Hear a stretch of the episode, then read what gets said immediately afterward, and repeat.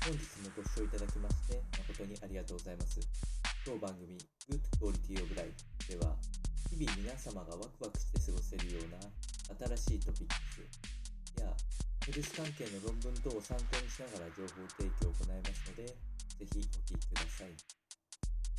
それでは本日のテーマですけれども、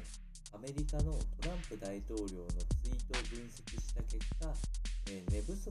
が過激なコメントを結びつけているというようなあ研究結果がありましたのでお伝えをしていきたいと思います。このお話は、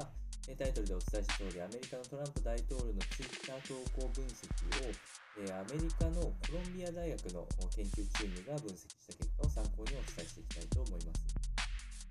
トランプ大統領自体の生活スケジュールとしては、基本的には睡眠時間が6時間を切っていることが多いというふうに言われております。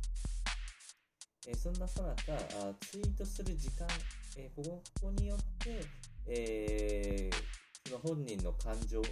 現れるようなコメントがあどういうふうなものが含まれているかを時間とともに分析した結果、えー、深夜のツイー関しては怒りを表すようなワードが3%増加していた、えー、それと反対の状況でして、え幸せや満足これらを占める割合のツイートの単語っていうのが5%減少している。この辺も深夜のツイートでは分かってきているというところで、ある程度深夜の時間帯に発するコメントとかっていうのは過激化しやすいということが、あこの辺から少し伝わるかと思います。そして、えー、このようなあ状況に陥ってしまうのが、だいたい睡眠時間が6時間以下になるような状況。でこの辺りからあ感情のコントロールがやや過激化しやすくなって難しくなるということが挙げられますので、やはり睡眠時間は7、8時間が推奨されるというところです。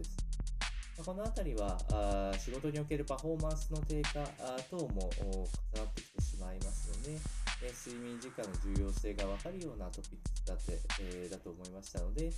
えー、このような内容をお伝えいたしました。それでは本日の内容は以上となります。